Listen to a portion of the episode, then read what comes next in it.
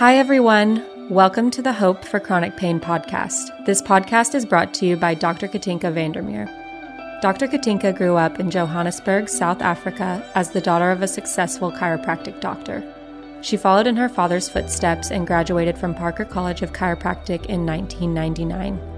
She has since gained a reputation for developing a novel, non invasive treatment system for neurologic rehabilitation of chronic pain, resulting in breakthroughs for even the most hopeless and severe cases. Her and her team have gained international attention due to their unprecedented success rates in these cases. Kent State University is slated to be involved with the first study of her work starting this year. She is an international speaker and best selling author of three books Putting Out the Fire, Taming the Beast, and Wake Up Miracles of Healing from Around the World. Dr. Katinka practices in Fayetteville, Arkansas, and is the CEO of the Spero Clinic. Thank you for joining today, starting with a quote by Michio Kaku. The human brain has 100 billion neurons, each neuron connected to 10,000 other neurons. Sitting on your shoulders is the most complicated object in the known universe. Please help me welcome Dr. Robert Melillo. He is one of the world's most sought after and respected experts in developmental functional neurology brain imbalances, hemispheric integration, and the correction of most neurobehavioral disorders and learning disabilities. In 2006, he created Brain Balance Achievement Centers, which has approximately 150 centers and has helped tens of thousands of families. He is a prolific author and brain researcher and co authored approximately 20 chapters and other texts on various subjects related to dyslexia, attention, frontal lobe development, and approximately 50 peer reviewed papers. In addition, Dr. Melillo has also written five best selling books, including his best known Disconnected Kids, which has been translated into 10 languages. He has presented at numerous scientific and clinical conferences around the world and has taught his own course in a postgraduate level for over 20 years as an associate professor of developmental disabilities at National University of Health Sciences. Dr. Melillo has multiple graduate degrees in chiropractic, neurology, neuroscience, and clinical rehabilitation neuropsychology. He has now created the Melillo Center for Developing Minds and sees patients in private practice all over the globe, both adults and children. Welcome, Dr. Melillo. Oh, thank you for that introduction. It's, it's a pleasure to be here. You know, I believe that if you have a big why, you make a big difference in this world, and you certainly have a big why. And I'm so honored to speak to you. I'm going to delve right in. What causes brain imbalances? You know, it's a good question. And uh, my third book, uh, Autism, the Scientific Truth, is really an attempt at trying to understand what causes you know neurological developmental issues like autism. There's a combination of what we call epigenetic or environmental and genetic causes but most of it is environmentally based and and most of it has to do with really the complexity of the way the brain develops. The asymmetry of the human brain, the fact that the right brain and the left brain are very different in functioning and do different things and are functionally asymmetric is very, very important. It's a real key feature of the human brain.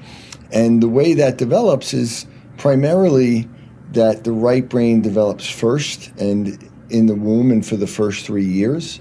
And then for the next three years, the left brain takes the lead in development during those times, it's mostly what we call non genetic factors or environmental factors that shape the brain and shape the right brain during those first three years based on experiences and interactions. And then the left brain is shaped by different experiences um, that the child will uh, have during those next three years. And that's superimposed on natural traits, meaning that you know, we have family traits that or make us all right brain or more left brain dominant. You know, we have certain families that are much more creative, that are much more in the arts and music and social development. And we have other families that are very intellectual and professors and engineers and scientists.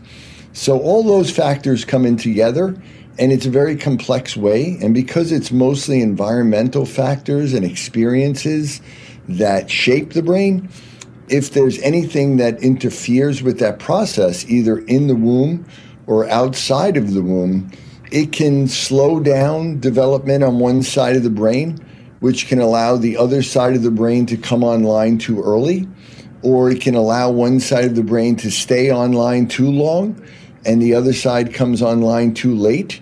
Or it may be that there's a reverse in one that the left brain comes online first and then then the right brain.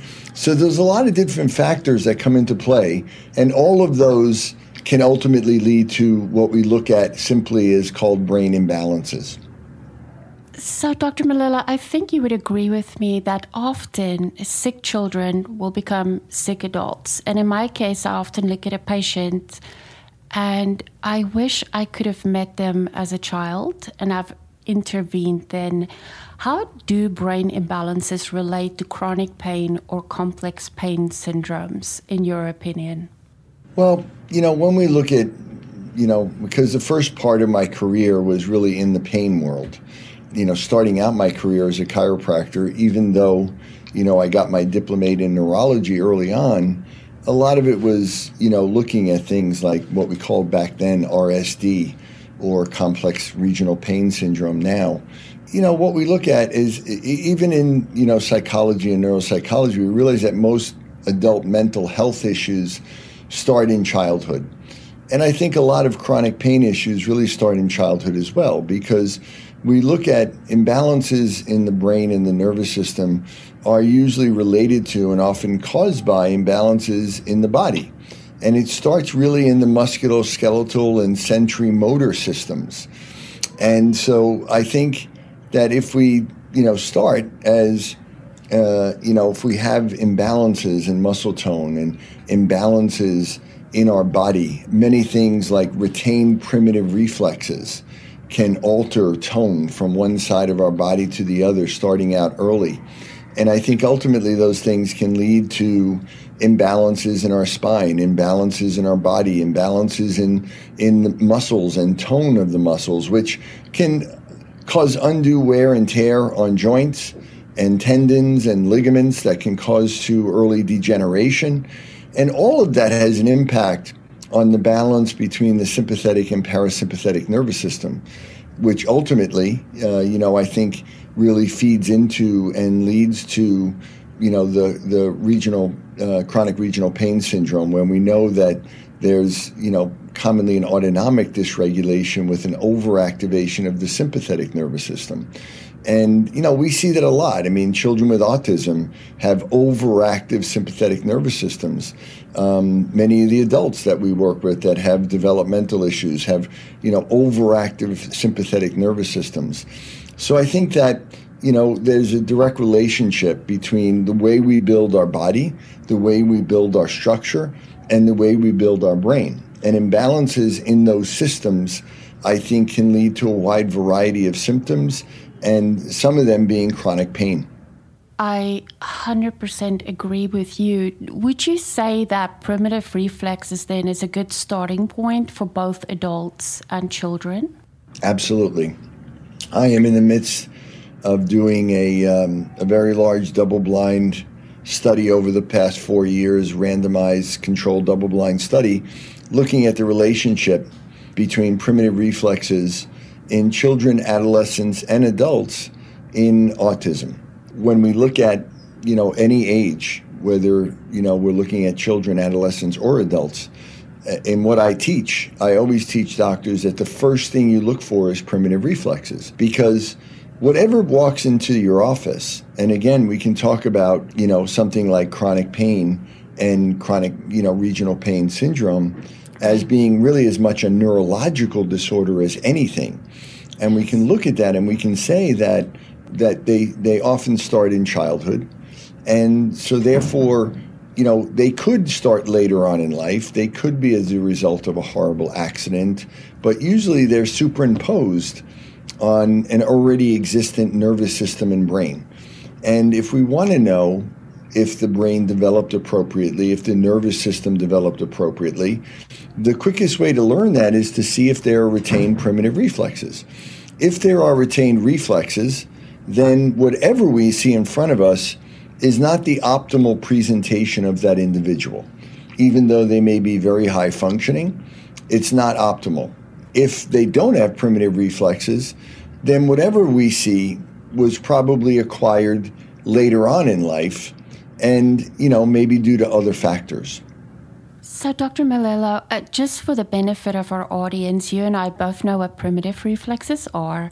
Uh, what are they? Elevator speech. Yes. Well, you know, when we're born, human brain is the most immature brain on the planet. Um, mm-hmm. Humans, as primates, we have the largest head per body size, but we have the smallest birth canals. So, our brain, more than any other brain, grows outside of the womb. And it is dependent on environmental stimuli, light, sound, heat, temperature, uh, movement, gravity. All of those things are what turn on genes called experience dependent genes that build our brain. And the most important environmental stimulus that builds the brain is movement. But because our brain is so immature, the, the baby, the child, the infant has no control over movement. So we have to be able to move to build our brain and to do things like root and suck and feed and protect ourselves. So we are born with these things called primitive reflexes. And they mostly come from the brain stem. And they are pre programmed movements that allow the child to move um, and interact with the environment. And as we do that, it allows us to roll over.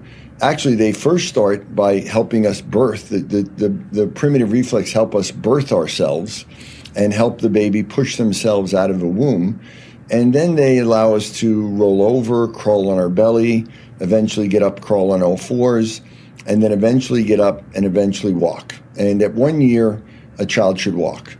Um, at that same time, all of the primitive reflexes, um, the last being the Babinski sign that we all kind of know, which is actually a primitive reflex, should go away. And that should leave room for us to have more voluntary control over our movement, allow us to have more complex movement. And that complex movement allows us to interact with our environment in more complex ways, which then feeds back to our brain and builds a more complex brain. And if we work this way up from the bottom up, our brain builds from the bottom up and then eventually builds the brain, and the brain kind of grows from the middle out to the front and out to the back, and then comes from the top down and regulates everything. And it regulates everything we do. It regulates, you know, every cognitive ability, but it also regulates the immune system. It regulates the digestive system and the autonomic system. It regulates the motor system and our tone and, and sensory system. It regulates our uh, detoxification system, our endocrine system. Everything is regulated by the brain. So it all starts with these pre programmed movements that are called primitive reflexes. There are somewhere around 30 or 40, but I look at 10 of them as being really foundational and those are the ones that really we work we look at and that we work on and that if they are retained they will have a major impact on brain development from that point in time Thank you. That was a brilliant explanation. Uh, what is the Melillo method in relationship to brain imbalances? Well, it's a it's a clinical approach that I developed um, that really takes all of the science that I've developed in you know functional neuroscience, functional neurology, and really puts it into a clinical uh, protocol-based approach. You know, most practitioners uh, like to learn based on protocols.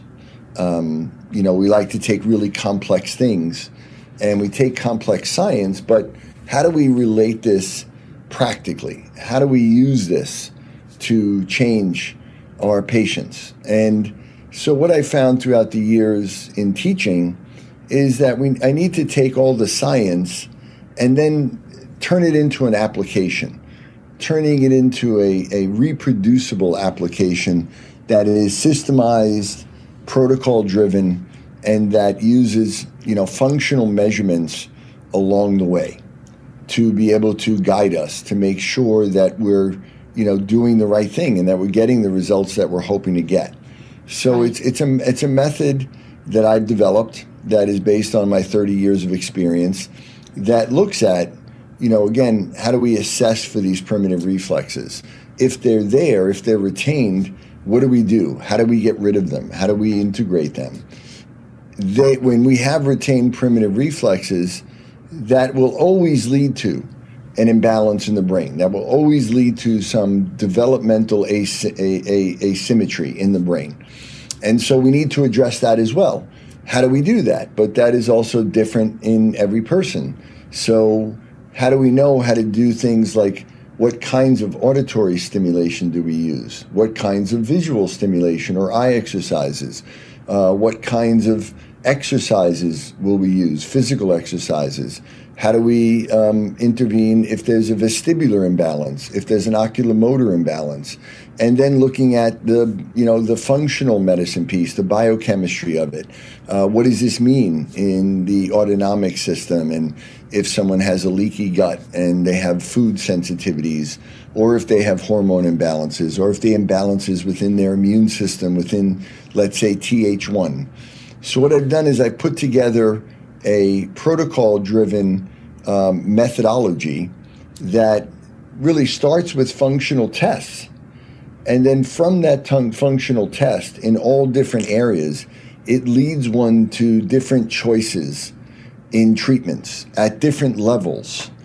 And using that, we it, it allows the practitioner to guide the patient, you know, through an individualized treatment program that is still protocol driven, that is going to get the most effective results, that takes all of those things into account and also uses what we call co-activation, meaning it uses multiple modalities at the same time, um, but using them in e- each modality in a specific way. So, besides primitive reflexes, do you have things that you would recommend for children to prevent future chronic pain? Yes, well, I think, you know, most of the time, you know, if there are retained reflexes, there are almost always absolutely going to be brain imbalances. But we can also have brain imbalances um, in the absence of retained primitive reflexes. You know, most primitive reflexes are going to be affected in the first few years of life. But we can have things that can impact the child later on in life, um, later on in their childhood, or, you know, um, even, you know, adolescent years that may cause and lead imbalances in the brain. Um, and this can lead to imbalances in especially the, the parasympathetic and sympathetic nervous systems and can also cause structural issues.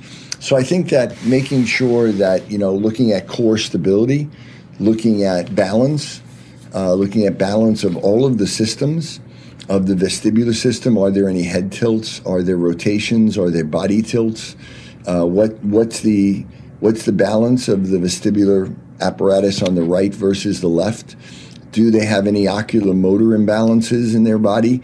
Any sort of imbalance anywhere in the spine, in the vestibular system, in the oculomotor system, um, in the musculoskeletal system, I think leaves someone at risk for chronic pain later on, and you know can lead to instability of parts of the body or the spine. So I think you know that's also a very very important thing to look at.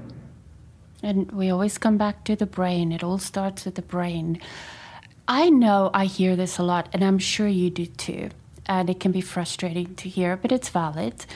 Parents will say, Well, my child has a pediatrician, or an adult would say, You know, neurologists, they would have caught this. Surely they know about this, and we know that they don't. But why do you think they don't know about this? Yeah, it's really a shame. Um, I actually just did a conference and I did a lecture to uh, a really great group of neurology and neurology residents in the Institute for Neurology and Neurosurgery down in Cuba. And uh, they, you know, they actually have one of the best neurology departments in the world. And um, they have, you know, residents from all over the world. And, you know, I had in part of my discussion with them was we had a really frank discussion as to, you know, you know, what is the difference between, let's say, what I'm doing and what they're doing? And so, you know, traditional neurology, if you ask the traditional neurologist what they do, which is what I did, they basically say that we're looking at organic, you know, neurological disease. So, what does that mean? It means, you know, brain injury, it means tumors, it means strokes, it means genetic disorders, it means metabolic disorders, or, you know, direct brain injury, or toxic insult to the brain, neurodegeneration. So, these are the things that they look at. Um, and they're very good at looking at those things. And you know, the, the truth is that most of those things don't have any real cure. So there's not much they can do about them.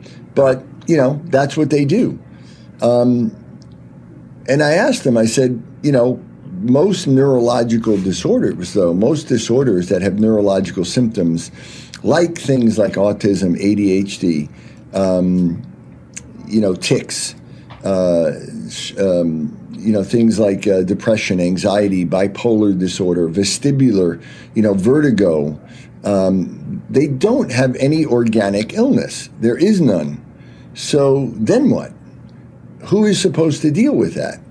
And you know, some of them said, well, you know, when you're dealing with mental health, you you may be psychiatry, and of course, you know, psychiatry, but they don't really deal with, you know, then a psychiatrist is going to look at, at, at like uh, vertigo or vestibular issues, right? They're not going to look at headaches. They're not going to look at, uh, you know, they're really not not really doing anything.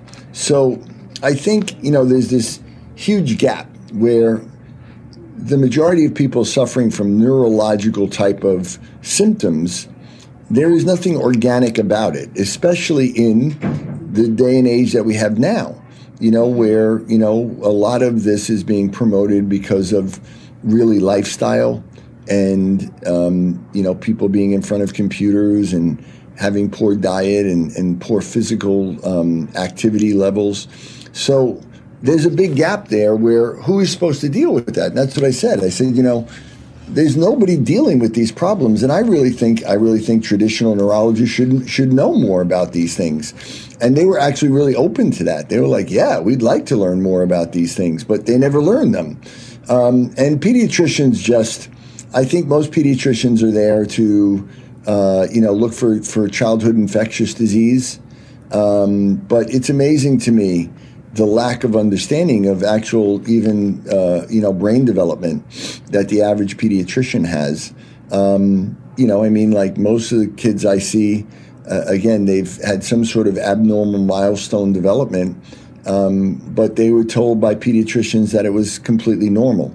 So I just, I just think there's a, a tremendous lack of knowledge of you know functional development of the brain, the body, and the nervous system um, in the traditional medical world, even even amongst pediatric neurologists, or same thing. I mean, they're looking for organic based illnesses, and you know, in most of the things that we deal with, ADHD, OCD, you know, Tourette's, uh, anxiety, autism, there isn't anything organic. There's nothing wrong with the brain. There's no damage. There's no genetic mutation. There's no chemical imbalance. People sometimes talk about a brain injury. There's no injury to the brain. So this is what confuses them. Um, clearly, there are issues, but they have no clue. Their training doesn't give them any basis of how to deal with it. That is a very thorough answer, and I agree with all of it. You know, as you know, they're even changing the milestones now because this is becoming so commonplace and they don't want people to parents to feel bad and so they're just simply adjusting the milestones which to me really is criminal. I agree with you. What they're doing is they're normalizing pathology. Mm-hmm. um, they're not solving anything. And i don't think it's coincidence that this happened right after covid because we know anybody that's in it knows that we've seen a sharp sharp spike in all of these issues post COVID, and I think they knew that that was going to happen. So they figured they'd try to kick the can down the road and deal with the problem later rather than earlier. Um, but you know, you know, the rationale is this. You know, they've they've eliminated crawling. Crawling is no longer a normal milestone, which is unbelievable, right? So you know, they're telling parents that your child no longer needs to crawl. that's amazing. So for millions of years, you know, um, Homo sapiens have been crawling, right? Or um, and what we see is that you know now we no longer need to do that. That that's cr- amazing. But what the, the, the, the rationale is this: is they're just using statistics. They're saying that you know 50% of kids no longer crawl in a typical way, or more than 50%. So therefore, crawling is no longer normal. Mm. And it's such a backward way of thinking rather than thinking and saying, well, we see that we have this epidemic rise of neurobehavioral disorders in children. You know, one MIT scientist recently came out saying that they predicted 50% of children will be autistic by 2025. Oh my gosh. So you know, we look at that rise, right? And who knows if that's going to be true, but we see this unbelievable rise of these developmental issues in children across the board. And rather than saying that maybe there's a relationship why more kids aren't crawling and why more kids end up with a disability, you know, three, four, five, ten years down the road, or even why more uh, we see a rise in adult mental health issues because adult mental health issues, you know, almost always start in childhood. Um, and it's just such a backward way of thinking. And it just, it's just so clueless. And I think it's, if we didn't have any other reason over the past couple years to doubt the validity of the FDA and the CDC, I mean, this just, this just added to it that much more, you know? Mm-hmm. And you and I know we have a wave of chronic pain, neurologic disorders, developmental disorders coming our way like a tsunami. Uh, we talk about it in, in our circles all the time. Dr. Melillo, thank you so much. Uh, you know, it's a rock and a pond, and the circles go out, and you're making a massive difference. I'm a huge admirer of your work. I hope we make a difference uh, to at least one child's life today change someone's future. We're going to link Dr. Melillo's centers so you guys know how to find one of the doctors that he trained. And hopefully, you can fight for yourself and your kiddos and be proactive because no one else is coming to do that for you. Thank you, Dr. Melillo. Thank you very much. Thank you. Ending with a quote by Neil deGrasse Tyson. Everything we do, every thought we've ever had, is produced by the human brain. But exactly how it operates remains one of the biggest unsolved mysteries, and it seems the more we probe its secrets, the more surprises we find. Thank you for listening today. Thank you so much for joining us today. We are excited about every new person we are able to reach. It is our most sincere hope that our podcast will bring hope to many. If you or someone you love is suffering from chronic pain, please don't lose hope. Visit our website at www.thesperoclinic.com for more information and stories of hope. That's www.thesperoclinic.com for more information and stories of hope.